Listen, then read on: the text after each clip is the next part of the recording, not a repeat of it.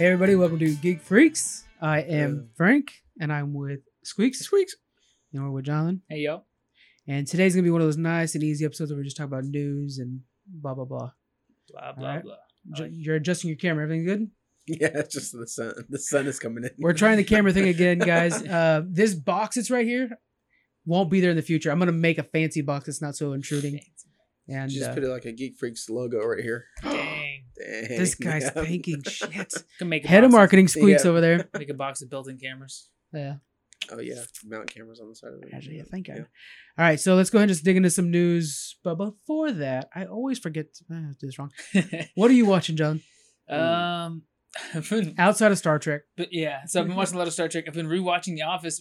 I guess good. I finished The Office, or me and my wife finished watching The Office not that long ago, but I didn't realize she didn't pay attention to or see like the end of it really. Oh my god. So we just rewatched the last season again. Yeah. And then she was just like, oh my god, this is too emotional. It is. Really good ending. I love how they wrapped it up. I didn't really. You've never seen The Office? Oh, you just never seen the end of it. Yeah, I just really never the end of it. It was good. So I never really saw Will Ferrell ever coming on. Oh yeah. Oh, no, don't worry about that. So the whole there's an awkward transition after Michael leaves, but it gets back to pretty much after Kathy Bates leaves. It kind of gets back into. I forgot Kathy Bates was on there. That's right. Last season, I'm gonna assume on Netflix. Yeah, it is okay. For now. I'll check it out. Yeah. Oh, yeah. Before it goes away. Yeah. Oh man, that's good stuff. All right, what have you been watching?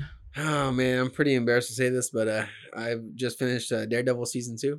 Oh, yeah, that's right. And I started watching Punisher, and I don't know why I'm watching these. That's why I haven't been watching any of them because I'm like, well, now that they're canceled, I have no drive to see them, and that's so stupid. But and it just. They just pissed me off. So, have you watched season 2, Daredevil? Yeah, season 2 of Daredevil. It's cool, but man, why the can you put on your outfit? Like I hated how they had Bullseye wear the Daredevil outfit and they framed him cool like any other superhero's story where you make the good guy look like the bad guy. Mm-hmm. Yeah, and then it's like I waited so long like Iron Fist. They don't really wear like their costumes, but like the Daredevil costume is really badass. But then you just don't wear it the whole season. Yeah, I don't know. Yeah. Yeah, I've been watching Always Sunny, and I was watching that. I think there's a lot to get through. I think there's a season of Always Sunny I haven't finished, and then Orange is the New Black. I think there's a new season out already. That just came out. Yeah. That's on my list to watch. Yeah, I just saw it after The Office. It was the first thing to pop up. I was like, wait a minute, I thought I've seen all these. There's a new season I haven't seen yet. So I thought they were done making them, and that just came out. I was surprised by that. I'm hearing this season's just okay. Yeah, from a couple people. It's kind of been that way for a little bit for me, to be honest with you. Well, how much more can you do? You're in jail. They're branching out though in the third season. Well, this is based off of a book, and from a woman. Is Piper? It's her story, and then adapted by the lady who did Weeds. So that's why it kind of feels like it might be dragging on a little bit. Because if you ever watched Weeds, have you seen Weeds before? No. That shit drags on since season 2. Yeah. Season 1's perfect. Should have called it Tumbleweed. Oh damn, Jonathan! Holy shit! That we will use your camera for that, Cheryl. But yeah, it gets real dumb real fast. I think. Anyways, so it kind of feels like that way a little bit. Anyways, so yeah. All right, let's get into our news, and in TV shows you guys do not care about. Crisis on Infinite Earths is going to be the Arrow crossover event. Yes. Arrowverse crossover event. Super excited, right? They just. I just like how ecstatic you sound like right now, dude. It's okay. Listen, are they great? No. Do you have anything else with Arrow, Flash going on? No. Do you have anything else with Batwoman? No. Black Lightning? No. This is where you're gonna get them all. They are, and one thing that's cool is they're straight up comic book stories. I mean, like the way the comics are, where they have like an overarching story and then a bunch of side shit. Mm-hmm. That's what Arrowverse is. They are told like comic books are. Okay. Yeah. You should be watching them. The show seems like the dollar store comic books. Or the ones they throw in free when you buy free like comic a good book one. Days. Yeah, they're trying to get you hooked. If you read like if you were to read like I'm not talking about like launch comics or like that, but if you were to read like Superman issue 572 or something like that, in the middle of the thing, it would be just like this, where it's like, okay, what's going on a little bit? You know, it's kind of like all kinds of shit going on that you're supposed to know about because you've been reading the last 20 of them. That's how Arrowverse is. Okay. So the big crossover event they're going to be doing is Crisis on Infinite Earths. It's one of the hugest stories in DC, where it's basically a big problem going on in the multiverse with the anti-matter whole thing. Anti-monitor, sorry. But the big news we all want to talk about is they just cast Kevin Conroy to play Bruce Wayne. That look on your faces worries me. Kevin Conroy is the voice of Bruce Wayne from the animated series. Oh. Yeah, but he's going to be... That's cool. Old man Bruce Wayne. Oh, okay. Yeah. Okay. So they're doing a Batman Beyond story then? You gotta be. Not yet. They're bringing him in for Batwoman crossover event, but that's what everybody's talking about. Like, this opens up Batman Beyond and bringing him in the Arrowverse. And they're open to bring in more superheroes. So, yeah, that would be amazing. Yeah, he's going to be bringing into this. This is coming this season. This is from CW, sorry. This coming season, the CW will present its biggest DC crossover ever, Crisis on Infinite Earths, airing across 5 different episodes of the network's hit superhero series and spanning 2 quarters. From December 2019 to January 2020, the Crisis on Infinite Earths episode air dates scheduled as follows. Supergirl's going to be on December 8th, Batwoman on December 9th, The Flash on December 10th. Then we jump into Arrow on January 14th and DC's Legends of Tomorrow, which is actually probably my favorite, on January 14th. So we're going to have it like as a 2-month event, basically. This could lead to Batman Beyond. Another big guy coming back we've talked about in the past, Brandon Roth. He plays a shrinking man in the show, but he used to play Superman. Remember Superman Returns, the movie? Yeah. He's that Superman. He's coming back to play Superman again. He's going to be playing, because there is a Superman in this universe already, but he's playing the one from another alternate universe. He's playing, I can't remember. It's not All-Star Superman. It's the other badass Superman one. There's a DC storyline where like all the superheroes are older and they're like retired, but there's new superheroes that are too violent, and so they step in and kind of like show them how it's done. Really great story. I can't remember what it's called, but anyways. So yeah, we're getting these shows back, or we're getting a lot of these big guys in there. Will you guys at least watch a crossover event? Maybe check that out and get. I'll give it a shot. John's gonna watch a crossover event. What do you think? No. Look, I will create a viewing party for it. Well, I'll make it part of my. I'll make a Christmas party, and we'll watch the first 3. Get you guys on the hook, and then we'll come back for mid-January. I guess it's Joshua's birthday area. A Joshua's birthday party where we'll watch the next 2 episodes. The Christmas party, are you gonna have snacks, like Christmas snacks? I will. I'm actually gonna have a big fat ass Christmas party here, a nice Christmas sweater. I'll watch it then. I'll watch it then. Boom. Okay. Yeah. Eggnog and Christmas tree shaped Rice Krispie treats. Yeah.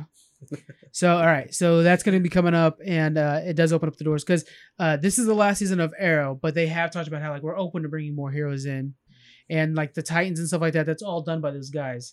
So they can bring in the Titans. They can bring in everybody. So can we sell these characters to a better producer, like not CW?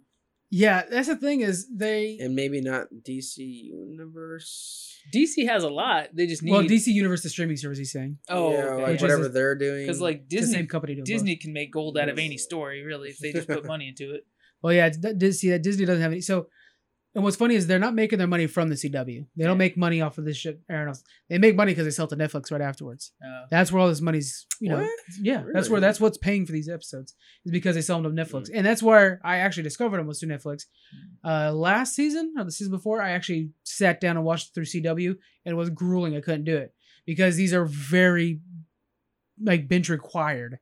Yeah. You really are meant to watch because the story, there's so much drama going on that they're meant to bleed into the next episode. So when you have to wait a week to watch the drama continue, you're just kind of like, man, because say take an episode of Flash, they're fighting King Shark, and then like, okay, that's good, but meanwhile they're worried about future Flash coming back to stop them, and that's really, you're like working around that, like, oh, if we do kill King Shark, then that'll give us an idea of how to beat. So, you know what I'm saying? Like, they really require being strung together. This makes me like it less, or interested even less. It's a soap opera for teenagers about superheroes. I wouldn't say teenagers, I say young adults, but yes. Yeah. Anyway, so you guys already promised to watch that in December. That's perfect. As long as they have those Christmas tree Rice Krispie. I will make sure those are available, and I'll have Batman shaped ones too. I mean, we're gonna son of a bitch. Okay. Former head writer for Avatar: The Last Airbender. This is really news, but it's very interesting. Aaron Ahans, that's a tough name to say. He did an interview with Den of Geeks, and he revealed that there was supposed to be a season 4 for Avatar: The Last Airbender. Really? Yeah, they had always planned on there being. Well, they didn't always plan on it, but there was. Did plans. They write it?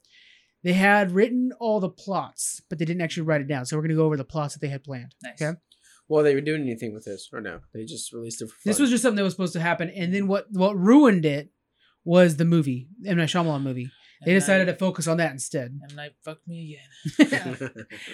So he had revealed back in April that the biggest overarching story was that Prince Azula,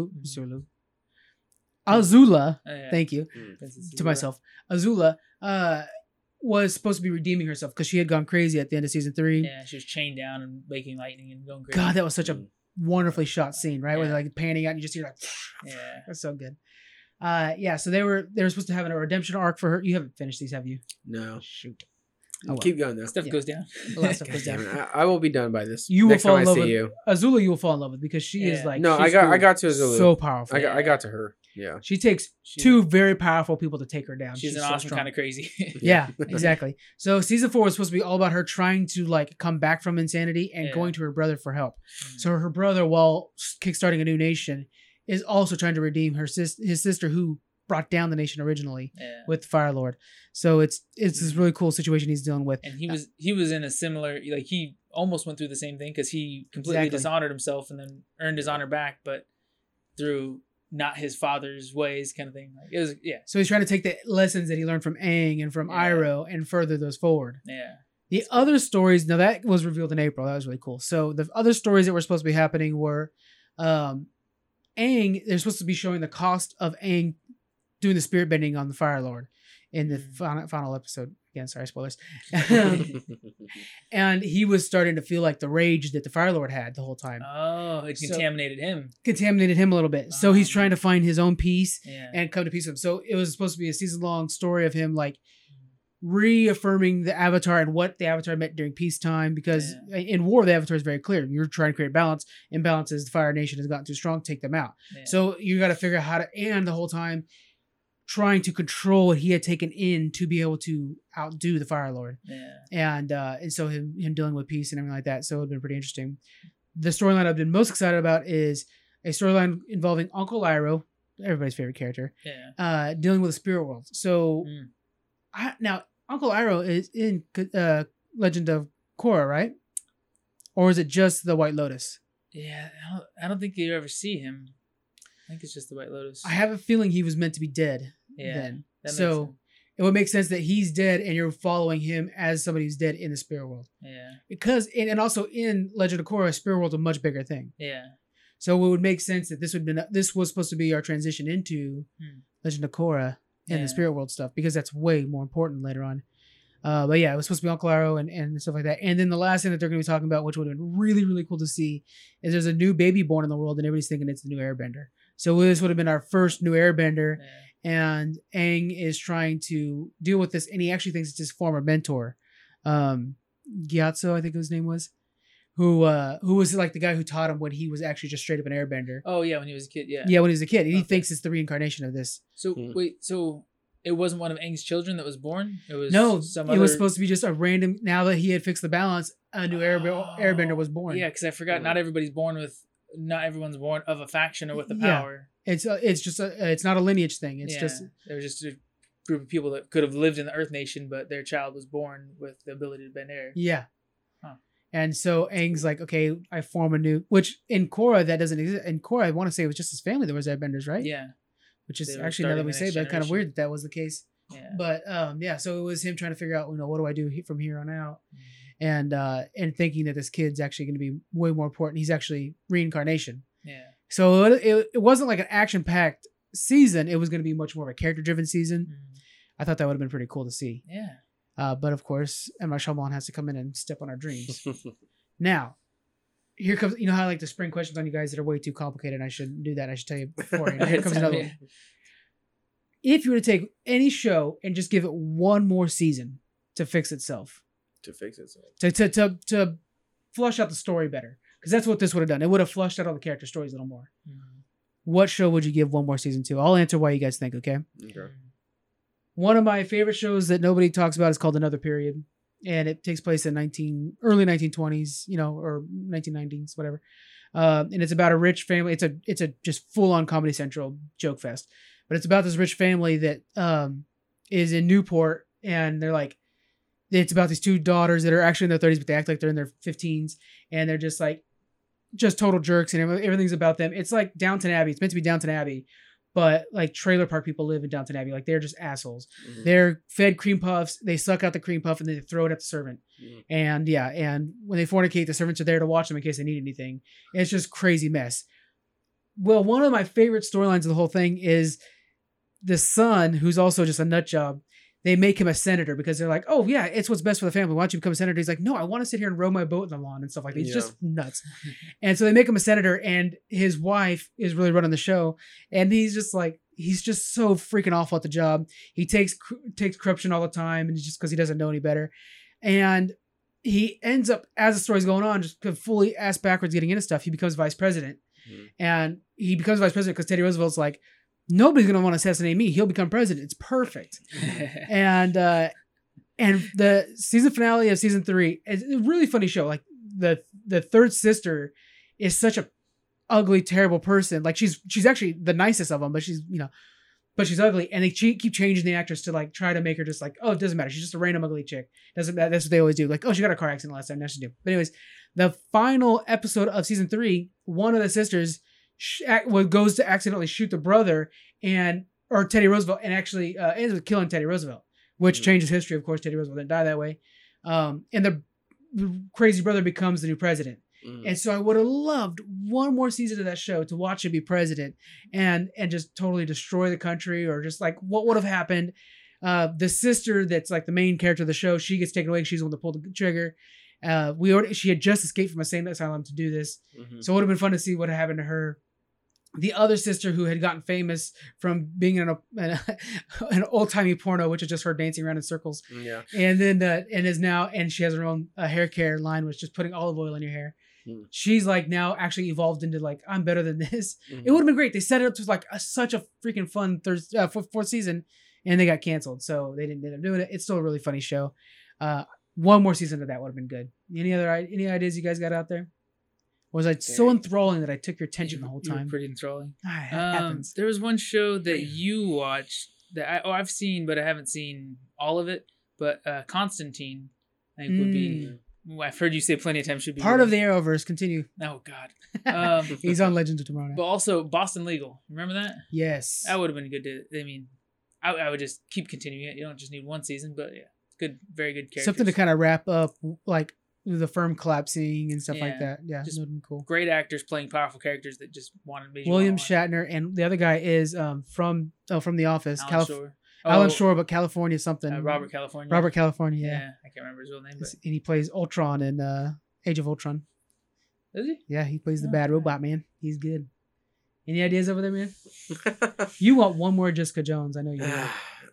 I was going a different route. I was saying Daredevil because I'm only thinking of things that I've just watched. Yeah. And if you're going to cancel season 2 the way it was, to where I was just stating... You keep saying season 2. I think you're talking about season 3, right? I think that's the one where... Seasons. Is it 3 seasons? Maybe there's 3. Is it 3? Maybe there's 2. Whatever the last one is. Sorry. Yeah, my bad. Shit. Just one more. Sorry, my bad. But yeah, just one more. Yeah, just Daredevil, one more where I can see it like, where Bullseye comes back. Yeah. Because he was getting his spine worked on, then he had that stupid ass little target thing in his eye that showed right in his face. But he comes back, and then we have the Daredevil in his outfit and fighting all of these Daredevil villains. Would have been kind of neat to see. Yeah. Now I'm only basing off of what I'm thinking recently. Yeah. I'm sure there's a better show out there that I'd rather see another season of. But I just really wish we got this Avatar. This last season of Avatar would have been amazing. Kind of like see the forming of the Republic City. Or something like that. So is this a new release that just came out? That just came out during Comic-Con. He had an interview with his Den of Geek website. Really good website. You guys check that out sometime. So hopefully some of the fans that write some of the good fiction stories for this will just go ahead and write that story for us. Yeah, the comic books actually. They could have really addressed a lot of this in the comic books because the comics were really good. They could have done that. But yeah. All right, let's get into our next topic. Viacom, which owns Nickelodeon, just purchased Paws Inc., which owns Garfield and U.S. Acres. Garfield, we all know. You remember U.S. Acres though? It used to always air with Garfield. Okay, so it's this like farm or whatever, and I remember one character very well. It's a duck that wore a tube around him, like an inner tube, which had a little duck on it. That dude would always do his expressions. Yeah. That was weird. It was a weird, yeah. But and it had a rooster that was real cocky and stuff like that. But anyway, so they bought them, and Nickelodeon comes out to say this acquisition marks another step in our evolution towards being kids' first stop for the best new content and characters. So we're incredibly happy to have Garfield join our growing roster of globally loved franchises, and to introduce this cool cat to a new generation of fans. Nickelodeon president Brian Robinson said in a statement. So no, fuck that. Okay, so real quick, what shows are they doing for kids right now? We're talking Nickelodeon, right? Yeah. Okay. Well, you can't. Then don't say like, oh, you're gonna have Rocco and then put it on Netflix.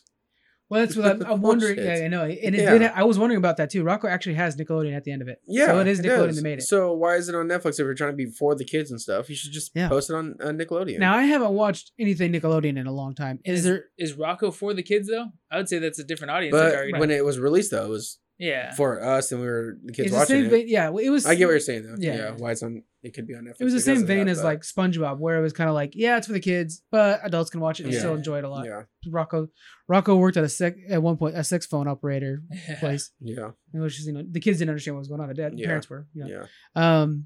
But yeah, so they're bringing Garfield into a new world. I think Garfield kind of aged out. Even when it was hot, it wasn't that hot. Like I don't think. He's like late 80s hot. Yeah. So it wasn't.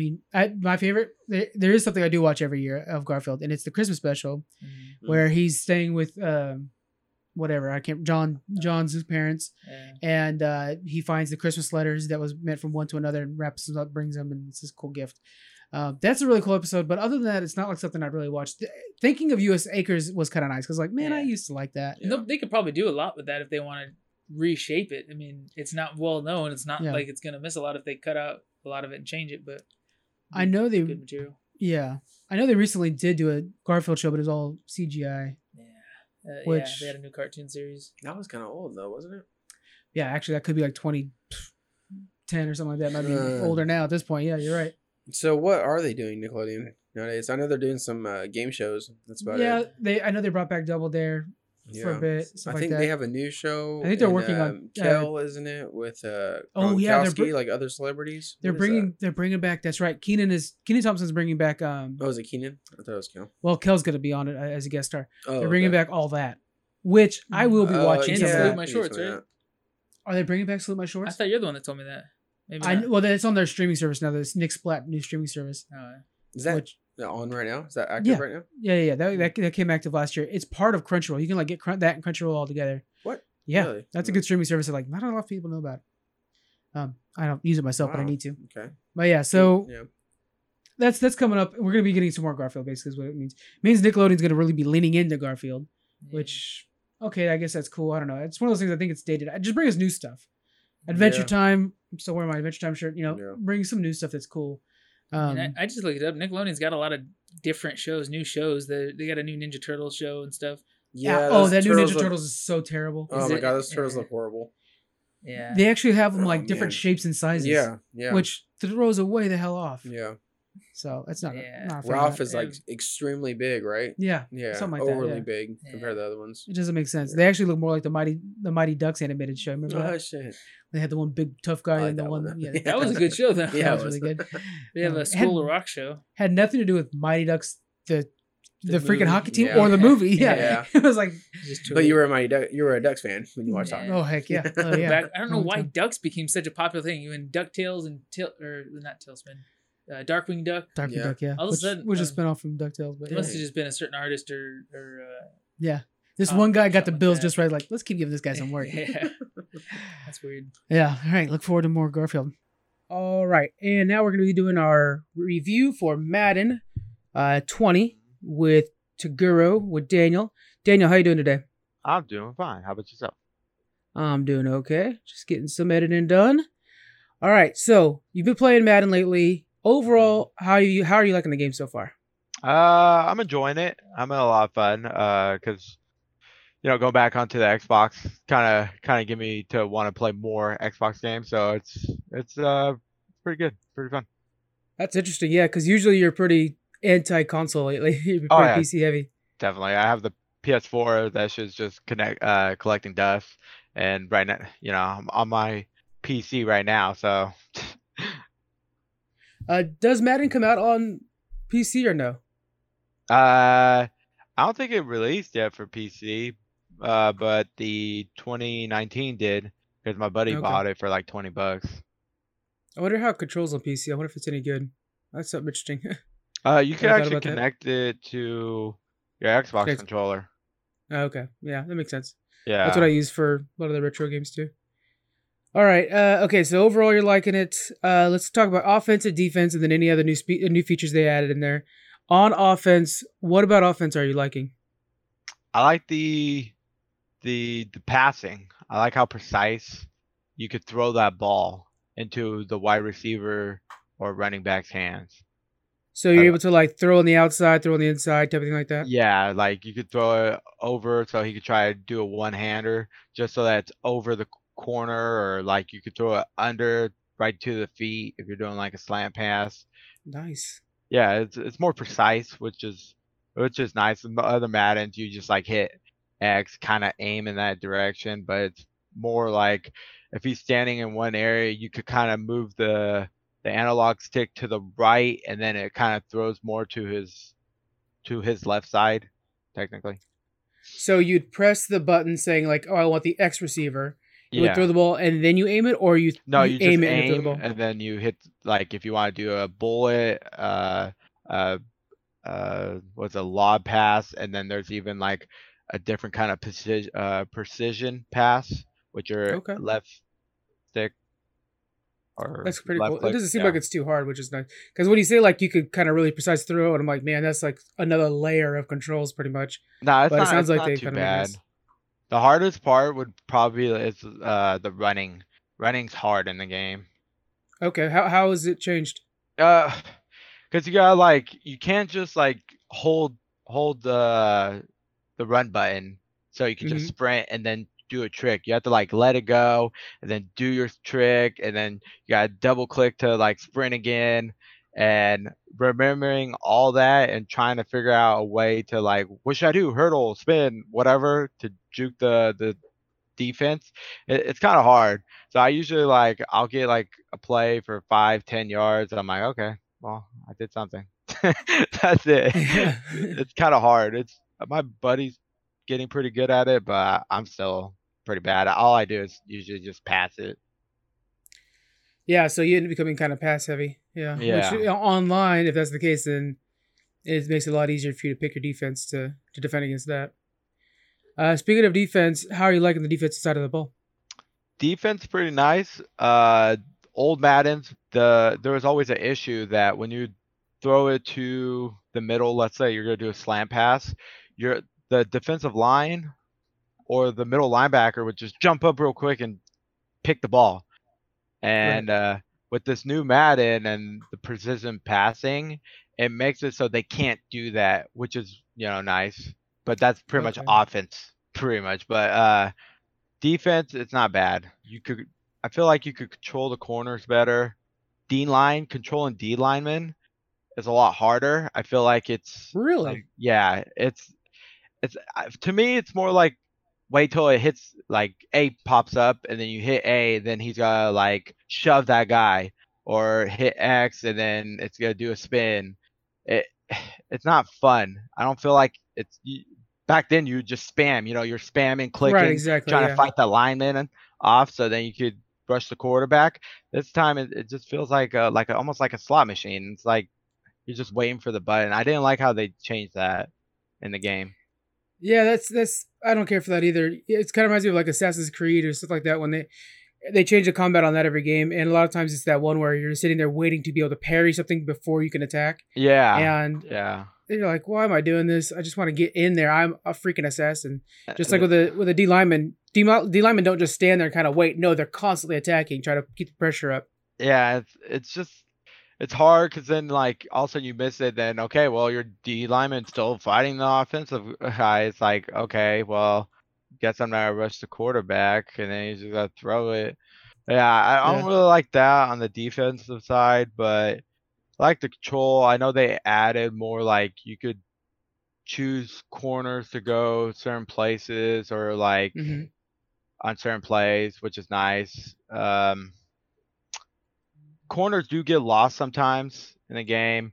One issue with the defense, too, when you're controlling defense, there's a lot of face mask calls when you tackle somebody. Like, if I go dive with X, he's going to dive and try to sack him. A lot of times, for some reason, your hand goes into the mask, and then it's like face mask. Yeah. And I don't really like that. My friend's also having the same issue. Like, we keep getting these face mask calls. Are penalties an issue generally, or is it just the face mask that keeps coming up? Face mask keeps coming up. I get at least 4 a game. Yeah, that's crazy. Yeah, it kind of ruins. That's like unheard of in regular football. Yeah, it kind of ruins the game because, like, you're like third and something, and all of a sudden you get a face mask, and then it's like, oh, okay, well now it's first and something. It kind of ruins the game. It makes you kind of like not want to play it. What other features do they add to this game that's different than past games? They have like normally there's like manager mode or something like that where you're more like running the team. Well, they still have that, but what is it called? They have like the superstar. Mm-hmm. I forgot the name.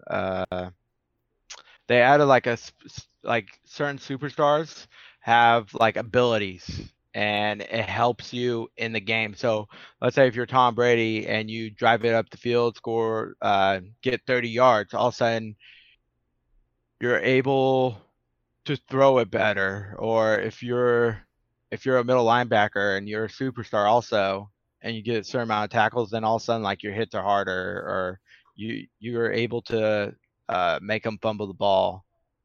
They added that, and I really don't like it. Kind of ruins the game because if you're playing all Madden, these guys are just monsters, and you'll just run it up the line, and then all of a sudden, boom, fumble. But when you play online with other people, do they have these all-stars as well? Yeah, they do, because me and my buddy were playing, and same thing happened. But we're playing franchise. I'm not sure if it's like you hit like online, like head-to-head, if they'll still have it. Okay. That could be an unfair advantage then. If you're somebody who has like way too much time and stuff like that could really build this amazing team, you could be unbeatable, you know? Yeah, I honestly don't really like how they added that. You can actually take it off. It was called Super Star X Factor. Mm-hmm. And there's a lot of abilities like for certain players. Bazooka, Blitz Radar, makes like max throwing distance is increased by over 15 yards. Like they have like a lot of these little abilities. I don't really like it. They added that. They still have Mutt. I know a lot of people love Mutt, but explain Mutt for everybody because that's been around for a bit now. It's like you're making your own franchise team out of like these cards that are players, and you open packs and you get better star players. So you get like 99 overall players, but it is a pay to win too. So a lot of people actually just spend money on it. It's just like a phone game. They're just going to keep spending money because they're having fun. Crazy. They're winning. And I'm not really a big fan of it because of the whole pay to win. You don't really like playing games like that. So I just keep to the franchise mode. Now, if you participate in Mutt, what else can you use those cards in for? Is it just for that one feature? Yeah, it's just for Mutt. Those cards are only for Mutt. So you're just making your team, and then you're playing online, and then unlocking more points to get more cards, and then just building a super team. I know in this episode that we're putting this Madden in, we also talk about loot boxes and stuff like that. Do you think loot boxes are hurting Madden in any way, or do you think it's just part of the game now, and it's not really hurting the game overall? I don't think it's hurting. Well, it. If you're like, it hurts and it doesn't. It really depends. Like if you want to play Mutt, but you don't want to keep spending actual cash, then yeah, it does hurt because you're playing against other people. Then you're going to kind of get tired of them having super teams because they're paying cash and you're not. So it kind of does hurt the game, but that's why I don't play it. Yeah. My biggest concern with loot boxes is sometimes it feels like when it's something that's like an extra thing, that it's taking development time that could be used in just bettering the game that I already paid $60 for. Yeah. Do you feel like it takes a lot of time to develop these new cards, or is it just honestly, easy? I think it's just easy, and they're just making free cash off it. Yeah, yeah. It's EA. They're always going to make some cash anywhere they can. Need to, but there's a lot of issues with this game that they really should have fixed, or they shouldn't have taken out. Like, they shouldn't have taken out referees on the field. You're playing a Madden, a football game, and there's no referees on. That makes no sense. That is weird. They don't have referees on the field. They took out the whole, like, running back getting ready to hike the ball. They took all that whole animation out of the game. So now it's just like, here's a runoff. You're at the line already. And it's so funny because it doesn't seem like that was needed to be taken out. And now I'm thinking that it's taken out. It's kind of like, but that kind of kept you, like, feeling like you're playing a real game. Yeah. Like, that's kind of weird that they took that out. Yeah, you're like, hurry up. You know, you get into it, and now it's just like, okay, well. At the time, you saying hurry up means you're complaining about it, but it was part of the game still. Yeah, it was part of the game. That's why it's like watching football. You're just like, hurry up. And then you're like, hike. And you're just like spamming that hike button. But now it's just like, okay, well, lock screen, boom, you're ready to hike. And it's like, I think it's like 6 or 7 seconds run off. Or whatever. I don't like that. That was kind of dumb. One thing that they added to franchise mode, they added Pro Bowl.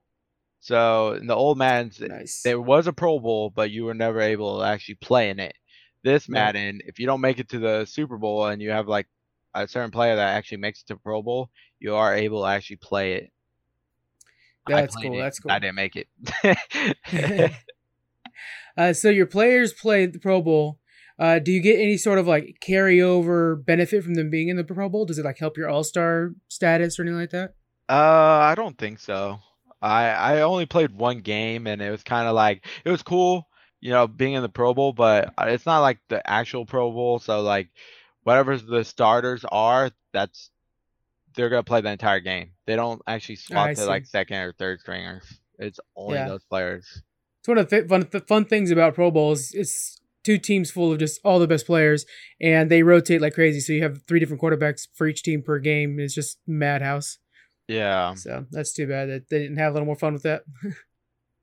But like I said, it's cool. It's fun. You get to play with different, players, even though you just went through a franchise with your own team. So it was kind of fun. I actually like how they added that.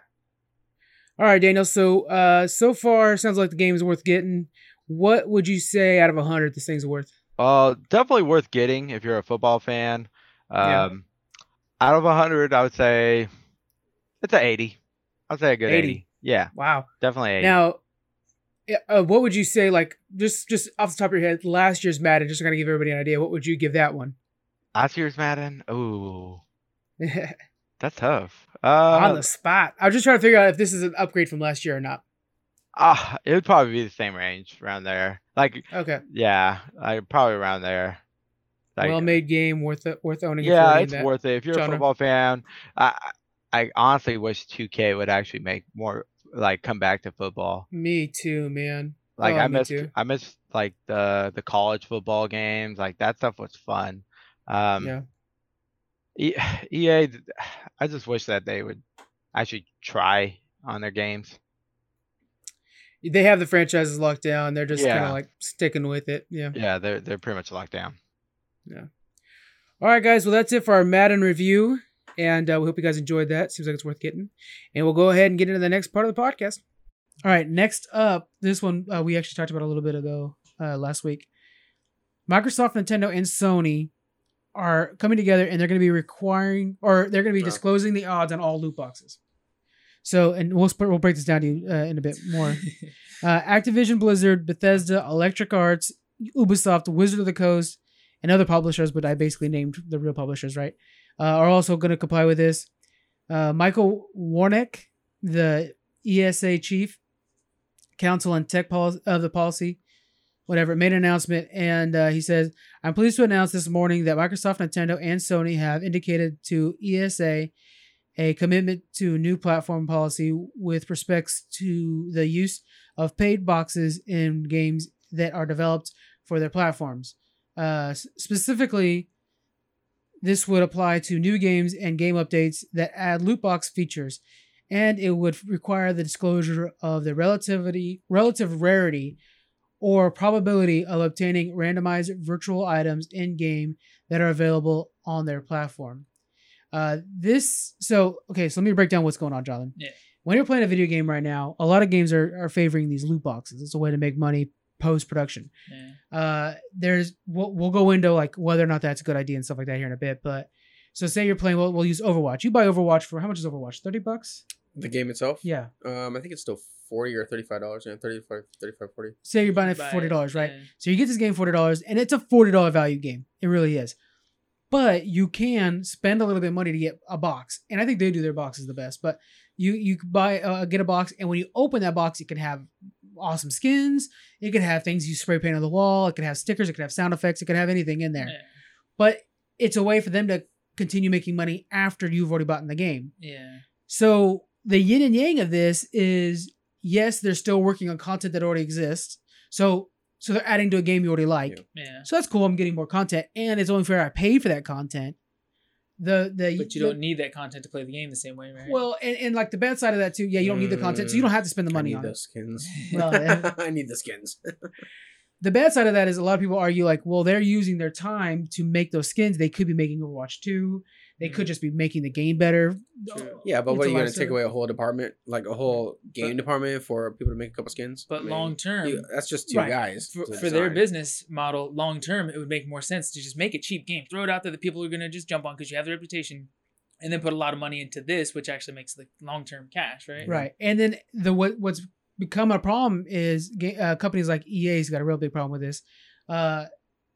The randomized thing of it. So say I really want a Bastion skin on Overwatch, and I'll buy a box thinking like, oh man, maybe like 10% chance I'll get Bastion skin. Yeah. And so I get the box not in there, and I'll buy the next 100 boxes trying to get this Bastion skin thinking it's got to come up eventually, right? Yeah. I don't know what the odds of getting that skin is. Yeah. I have no clue. So what they want to do now, what a lot of countries have been demanding, is that you just put on there, it's less than 1% chance you'll get this. It's a 3% chance you'll get that. It's a 5% chance you'll get this. So that you know what you're buying when you get into it. Yeah. And where this is all coming from is there's countries like, I think it's Norway, that have been telling FIFA, I think you said Netherlands earlier. Netherlands. It's one of those countries in Europe. And sorry, we don't know which one. Actually, we have a lot of fans out in Norway, so I'm very sorry about that. So I'm always thinking of you guys. Anyways, they've actually banned FIFA saying like, you guys either get rid of loot boxes, because the way it works for them is you can use these, you buy these cards and it'll unlock a player you can put in your Ultimates teams, right? Is that what it's called? Ultimate team. And then you could use this player that's like really hard to get or whatever. But like competitions they're in, right? Yeah. Well, in anything, in just regular gameplay, but it's randomized that you'll get that player. Uh-huh. You have to keep buying these cards. So it's essentially gambling. Yeah. Right. Without actually cash coming back, but it's still enjoyment you're getting back. So it's the same thing. And so that, Norway said, you guys got to get rid of this. Netherlands, whatever, get rid of this. And FIFA said, no, that's all right. We'll just leave or they're banned. And so they're just left. Yeah. So now it's not available in that country that I forgot, but, and that's growing concern. The U.S. has also slightly started whispering that, and U.S. is a big consumer country for them. Yeah. There's many of them, but we're one of the biggies. And so to get ahead of this, they came together and created their own commission for this to create this loot box thing so that the FTC, the Federal Trade Commission, won't come down on them.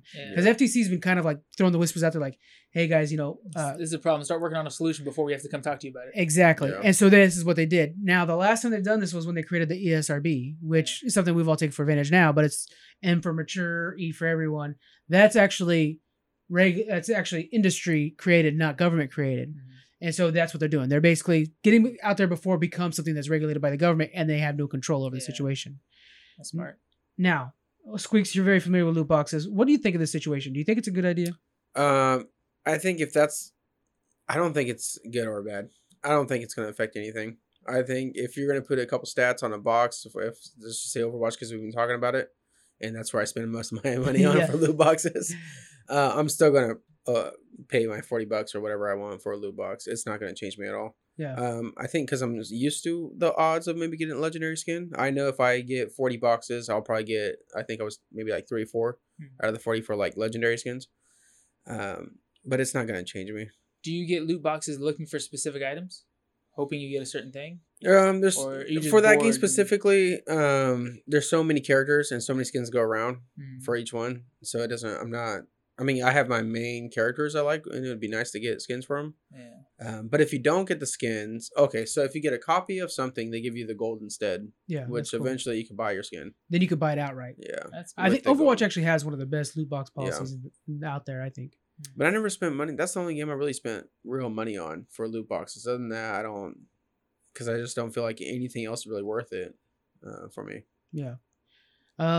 Okay, so. Do you think it's worth them putting the stats on? You don't think it's worth it? I don't think more information is not hurting anybody. Yeah. And that's perfect. But I don't think when someone gets that information, I don't think someone's going to be like, well, I really wanted the skin, but that 0.01% now is really affecting the way of me spending my money. I think people are still going to spend their money. I think as a company, though, or an industry, it's good to take a step forward and say, we want to prove before anybody questions it that we're not trying to take advantage of our customers. That's pretty much what they're saying. Yeah. I think that's what we're actually getting. Yeah, I think you're right. I think it's not necessarily... They don't really care if it works or not. They just know that it will be a problem in the future. Yeah. So let's just get out there and get this in there. And what's cool is when you're showing this special skin is a 1 in 1,000,000 chance you can win it, then people could see that. People want that skin. Some people will still bid on it. But you could say this certain Tuesday of the month, now it's a 10 in 1,000,000 chance, or you can increase the odds. You're gonna have summer sales and stuff like that. Where all of a sudden, hey, you buy 10 loot boxes today, you know, you have a lot better chance of winning things. And they're still disclosing all the stuff that they need to. Then they can play with it a lot. The only people I see actually being deterred by this, there's two groups I think happening. You have the very minimal players that are, maybe they like Madden, or maybe they only get the FIFA games, because we'll use FIFA because it's a real big problem.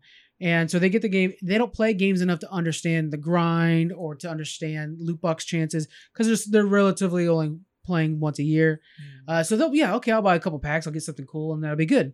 They don't get something cool and they're like, oh, it must have been a problem. I'll buy the next pack, whatever. You know what I'm saying? Like, but you could kind of get that vibe of just like, it's not a problem. Yeah. And so this would kind of shed a light on the not in game industry informed like we are. Yeah. We understand how loot boxes work. Yeah. So if you're not informed, won't buy them. Yeah, so then you can see like, oh no, it's rare that you get this stuff. Yeah. They might not know how rare it is. The other group that I think this will also affect, like I was originally thinking kids, but I don't think kids care as much. I was thinking this might affect the kids that are constantly buying on their parents' credit cards, but I don't think it matters what the odds are. They're going to be buying on their credit cards. Yeah, it's not your money. Yeah, but they're. The big concern that's coming out of these nations that are fighting this is the gambling problem, is because these games use the same exact bells and whistles that are used in casinos. Yeah. And if a casino could show you the exact odds of you winning something, it might change how many quarters you throw in that machine, you know? But is there any difference between that and an arcade machine, arcade game? Well, yeah, because arcade's not going to give you anything back. I mean, it might give you tickets. But... Gives you tickets. You go and redeem it for a prize. You take that home. What if that prize you won is a Grand Theft Auto video game? It could be anything like that. Yeah, I don't know. What do you think about that? To me, it feels like you're throwing your money in the wind in an arcade. I think because you're actually paying for the entertainment in an arcade game. Same as your game. Like, yeah, you get the ticket. You're paying for the entertainment of wearing a different skin. You just or the gamble of right. But if you were to like, if I want to go and buy that skin for $2, that's different than me buying a pack that might have that skin in it. I might have to spend 10. I can go buy the big teddy bear that's on the wall at the arcade at a store, or I play a game for hours and maybe I was going to say, but I earned that teddy bear, but I also earned the skin. Loot box. I think it's the same as, so it's splitting hairs of where you think the laws should be on gambling with video games because arcades are. Well, yeah, but also arcade games, you have to, you earn, like say some games are, the better you do, the more tickets you get. Some of them. So that's not really gambling, but when you get the ones with the big wheel and you pull down the lever and you see how many tickets you get, then that's a gamble. Yeah. Yeah. And I think back to the video games thing, I think for most people it doesn't matter. Yeah. But there are situations where certain games, it's actually it becomes the dreaded word pay to win. Mm-hmm. When a game is pay to win, so many gamers, including myself, just don't touch it because then they're in it for the wrong thing. I do. Well, but okay, so but that FIFA would be better than everyone. Exactly. But this FIFA thing is that way where if you have the money, like I don't. To me, I want to spend $60. If you guys really earn it, I'll buy DLCs that expand the game. Yeah. But I'm not going to spend money to buy characters that make me stronger. That'd be silly. I'm not going to buy a fast car and a racing game just so I can beat everybody. That's not why I'm playing a racing game. If I could pay to beat the person, then there's no satisfaction beating him of my skill and practice and conditioning. It's just paid for it. I don't want to play a game where other players have that advantage either because then I want you to beat me because you're really good and you've played in that car or that gun or whatever so much more than me. Right. So I think that that's kind of the thing too, where if this might shed a light on, that's the problem. We need to solve a problem. We don't need to necessarily show this odds thing. It's good. I don't think it's really going to solve much, but stopping pay to win, I think, is the real thing we need to do, or make it more obvious so that people know, hey, this is a pay to win game. To where people know. People wouldn't play those games very much, though. Well, yeah, but I mean, if it's out there, it's out. You know what I'm saying? Like, just make that more transparent. Yeah. Again, I'm talking about those players that don't play very often. They only play maybe once a year. Yeah. Make it obvious that, like, hey, if you play Ultimate Team Mode or whatever, yeah, you're playing against players that have the ability to throw more cash into your Xbox and beat you because of that. Yeah, it does suck, though, because if you think of, like, the best soccer players, like, you just load up your team, and then you're like, holy shit. And you look at the opponent's team, you're like, damn, how do you get... You know, the Real Madrid's basically players are the best players in the world. You know? Yeah. So I get unfair. And then if I knew before I went to Walmart to buy that game that I was going to be playing, like, my favorite parts is Ultimates, mm-hmm. then I would, or if I'm going to buy a couple packs, think I could compete against these guys. It kind of puts everything on a level playing field, showing like, this is a pay to win game. You can anticipate that happening to you now before you're a wiser consumer beforehand. And if we make it to where that has to be, you know, advertised or whatever, then games will probably get rid of that aspect to where you can pay a fortune and have a ton of different skins and cool things to just make your character look good. Get a little house and you can put a different lamp in it or whatever, but not stuff that actually affects gameplay and how good you are in the game. And that's why I like Overwatch a lot. You're not paying for winning stuff. You're just paying for skins. Yeah. So that's, Overwatch has a really good system. You're not doing anything. I mean, they won't do anything for you. So. Yeah.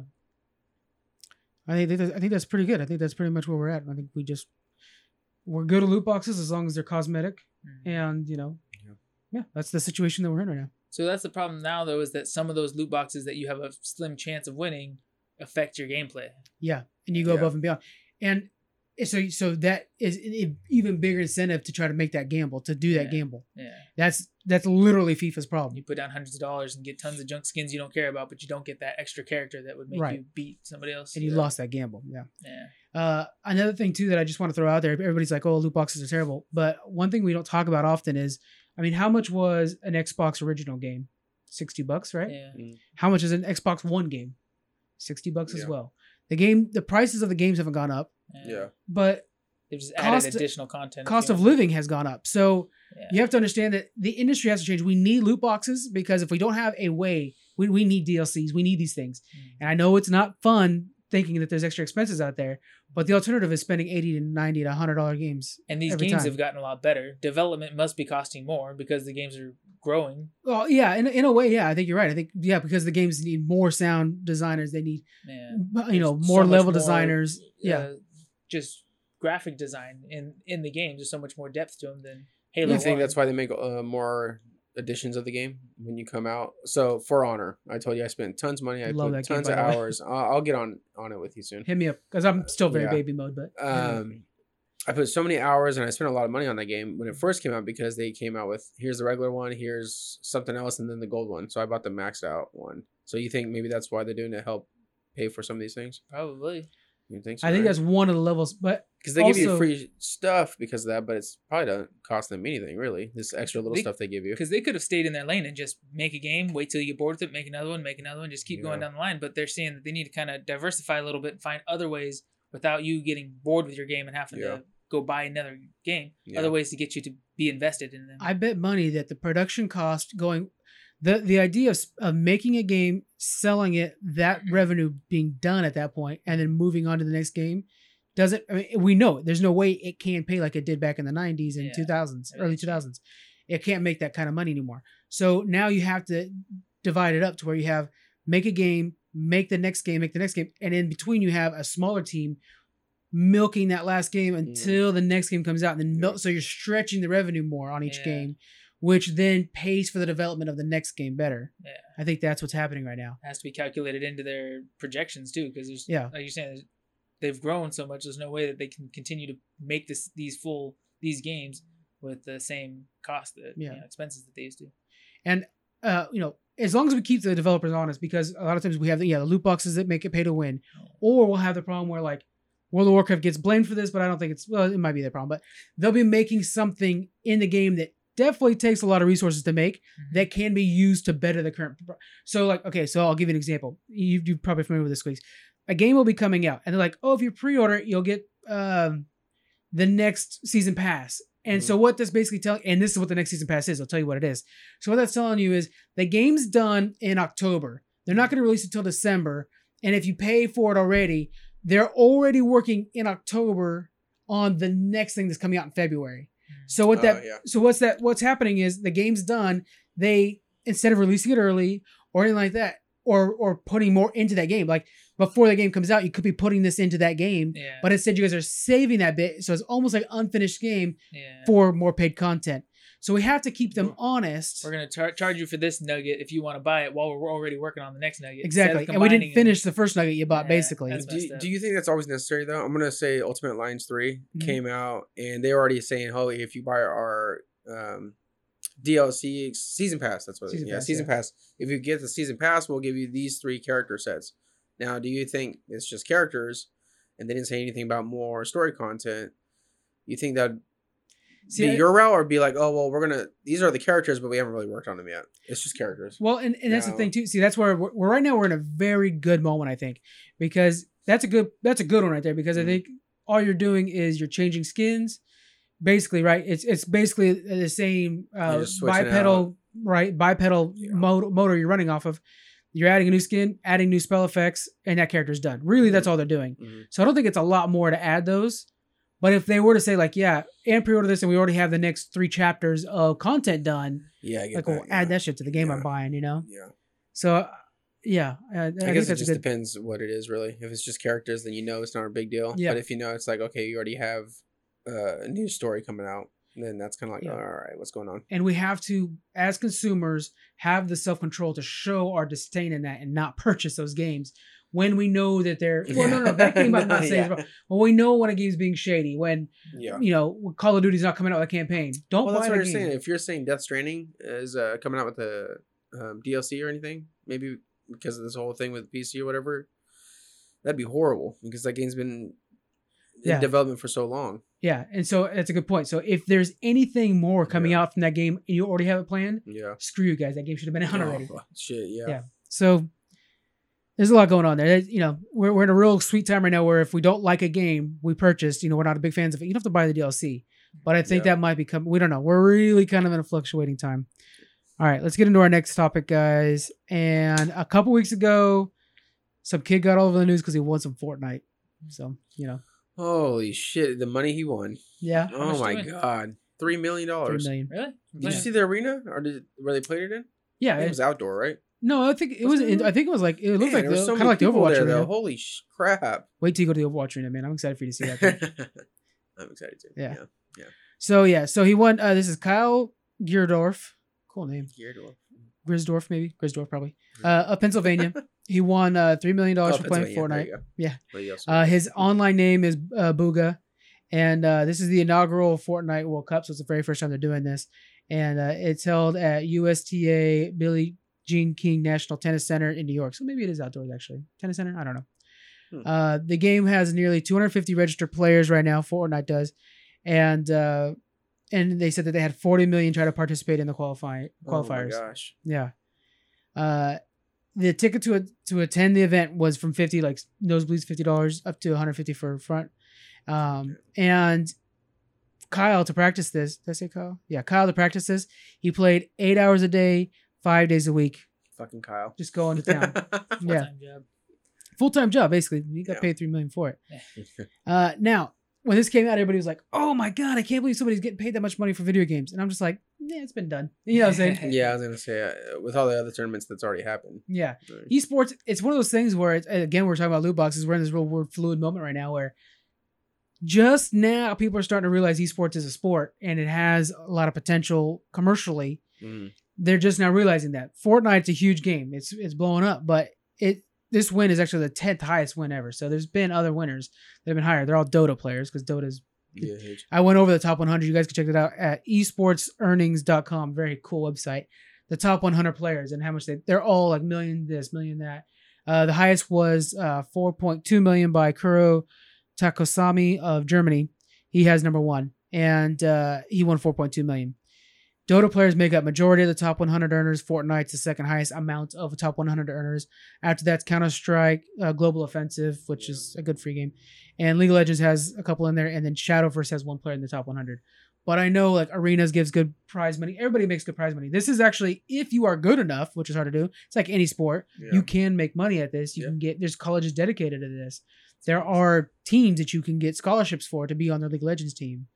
So what I want to know from you guys and I want to discuss is what can be done to make this a more legitimate sport. And before we get started real quick, 2 weeks ago, Ronin Geek Official Podcast had talked about this. So I do listen to them and I want to, you know, this idea might have come a little bit from them. So I want to make sure to give them a shout out. Great podcast. You know, but yeah, what do you think they can do to make this more legitimate? I think they're going to the right route because they already have this on ESPN Plus now, which I should have brought up to you earlier.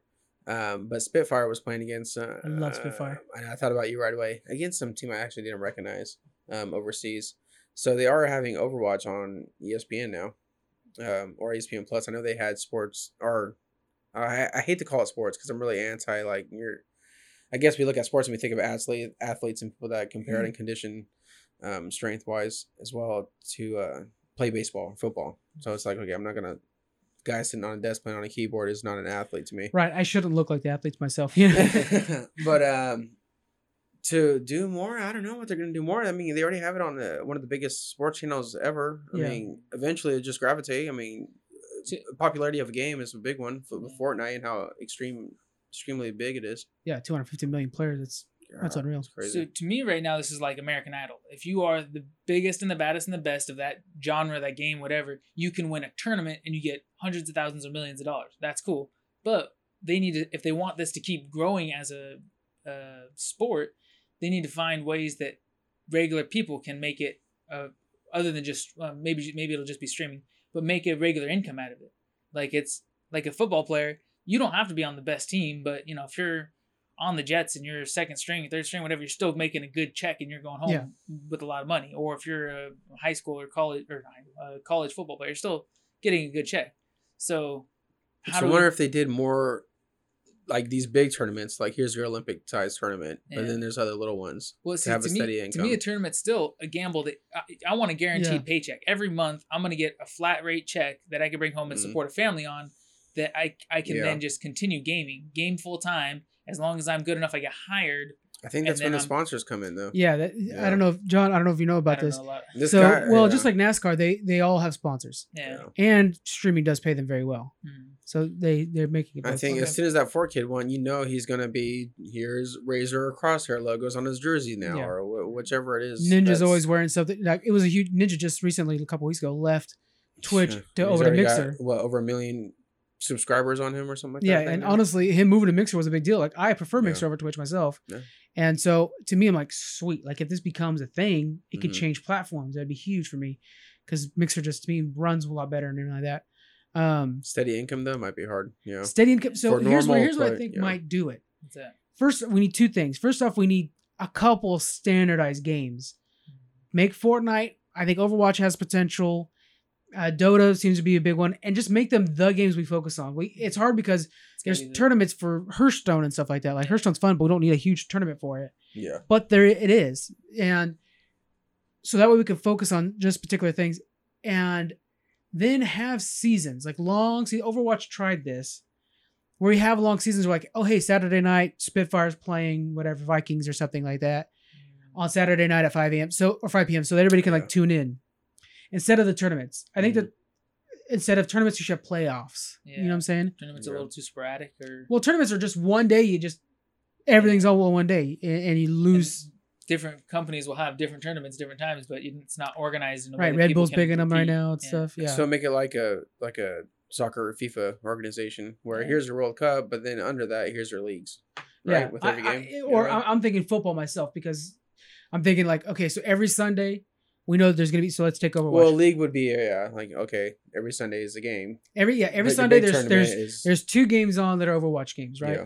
Or you could play, actually, you could have every team playing on every Sunday, but you have bye weeks. Let's go straight up football that way, right? Okay. And so the season will last for 16 weeks. Every week the teams play. Eventually every team will play every other team once and their division twice. And so then at the end you have stats that are like Spitfire is 7, 2, and 3, or 7, 0, and 3, whatever, or 7, 2, and 0, whatever. Mm-hmm. And so, and then we see who goes in the playoffs, and then we actually have legit playoffs. Yeah. And then we have the Super Bowl of Overwatch that'll be at BlizzCon. Okay. And so that's Sundays, but Sunday is Overwatch day. Maybe on Saturdays you have, those are your Dota days where you have Dota players and teams that are really going at it. Every Wednesday night, man, I love watching my Fortnite, and they'll have like, the Fortnite match of the week where they'll have like specific players they pull into it. And then they'll just kind of, and Fortnite's hard because it's not teams, but you know, they can have featured players on certain nights. Well, I can't make it a team then. If it's going to be that bigger. They have event. Yeah. They do have squads. Yeah.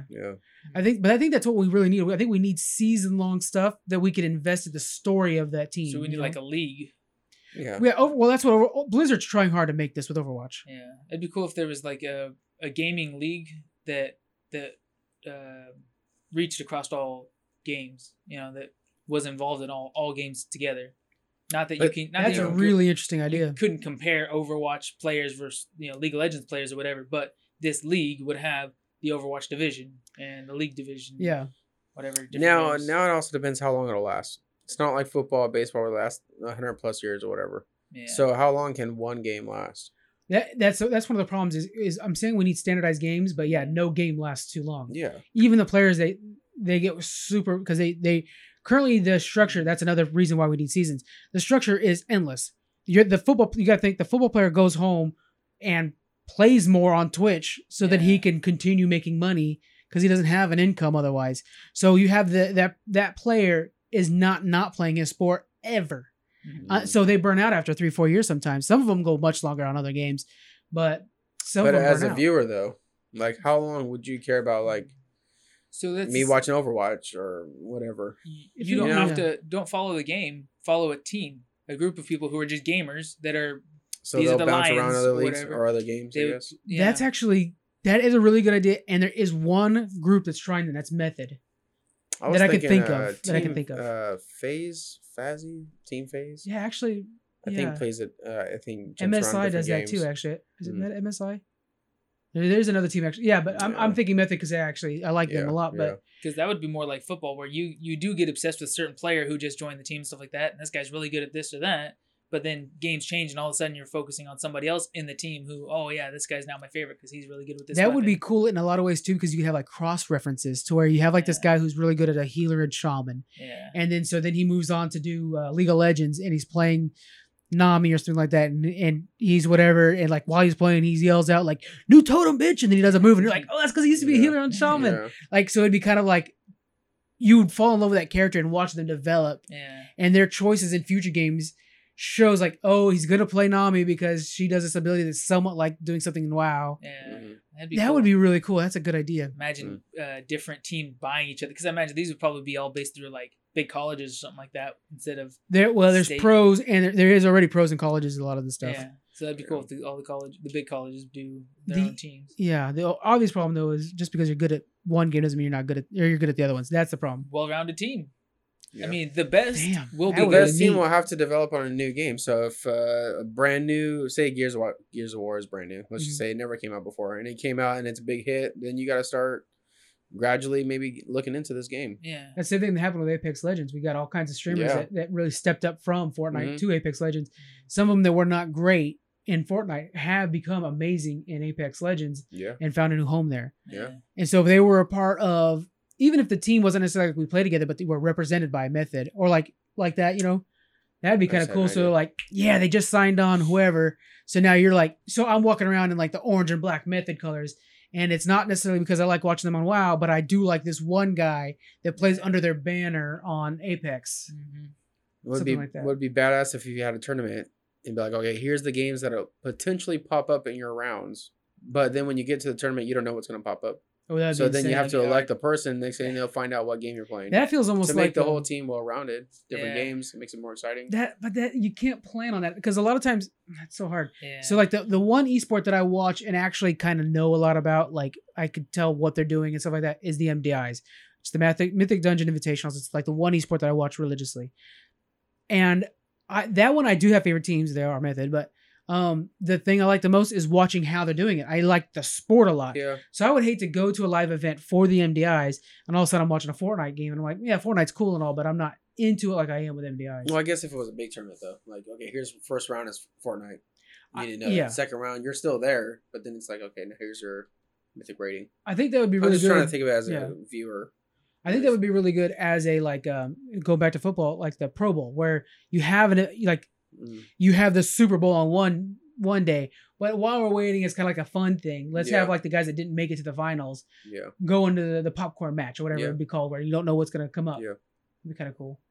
Sure, think about it. And if they're throwing like, I'm sorry to interrupt you, but no, you're throwing like real big sidewinders where like you have to play Halo 1 now. And like, what the heck? Oh man. Any other? Trying to make it entertaining for us though. Yeah. Because I could be a huge Overwatch fan, but it doesn't mean I'm always going to watch it because I want to play it. I don't want to see someone else play it. Yeah. You know, I think that it being competitive like that and sticking, like having teams that you see them playing different games and competing in different, different ways.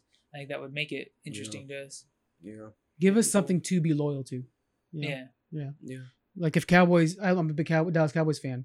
If Cowboys decided to go play basketball somewhere, I'm going to watch Cowboys. They start basketball. Tony Romo convinces them all to golf. But Ezekiel Elliott was still won't show up. I'm done having my dreams now. You just finished them all up. That's great. Ezekiel Elliott still won't show up. Wow. Just saying. Okay. Well, this is upsetting anyway. So that's it for us. Shoot. Anything else you guys want to get in on this episode before we head out? Yeah, Dark Siege. Did you hear that news? The new movie that they're doing with all those universes with the DC world. I didn't hear about this. No. What is Dark Siege a part of with all those gods? The new gods. The new gods, yeah. Did you talk about that at all? No. Yeah, so I think they got some casting done, and they did confirm that Dark Siege was going to be in this movie. So Dark Side. Dark Side, I'm sorry. Oh, man, I'm sitting here having a hard time. I'm sorry, Dark Side. Yeah. I'm sorry. But yeah, they said he's going to be in it for sure. So he's going to be part of the new Justice League or a new everything? The whole new gods thing? New gods thing. Oh, I didn't know that they were even doing New Gods at all. Yeah, no, yeah. What an interesting time. So we're going to have New Gods and Eternals both going on, which is like next level stuff. And they don't know if New Gods is going to have elements of the movies or if it's going to be its own thing. Those are both created by Jack Kirby, I want to say. Yeah, it is. Yeah, damn. Yeah. That's cool. I thought you would have followed up with that other DC news. I didn't know about that. I was so excited about Arrowverse. So. Yeah. That'd be pretty cool. So yeah, Darkseid's always been cool. I really liked... There's a story where Superman goes in the Superman animated series. I don't know if you remember this one, Jonathan. Superman fights Darkseid on his planet, ends up beating him up, and he goes to free the slaves, and the slaves are like, no, and they like pick up Darkseid to bring him in to repair or to heal. And they're like loyal to Darkseid. He's like, I don't understand. You guys are slaves. He's like, he's our father, and like it's this crazy thing. Yeah. God, it's good stories there. Yeah. All right. Anything else? Last bit. No. Boom, boom, boom, boom, boom. All right, guys, that's it for us this week. Next week is going to be our Blizzard Corner special. The whole episode is going to be dedicated to Classic WoW. So because we're going to be releasing it on a Monday, the following day will be the release of Classic WoW. You can right now reserve your character names. We'll be on White Name, I think it's called. The server that we're going to be on. Okay. I didn't tell you that yet, but surprisingly on White Name. All right, guys, we'll check in with you guys next week. Bye. Thank you for joining us on the Geek Freaks podcast. You can find us on Twitter at Geek Freaks Pod. We're also on Facebook, Instagram. You can email us. We have our Patreon and a store. All those links are in the description. Thank you so much for joining us, and we'll see you guys next week.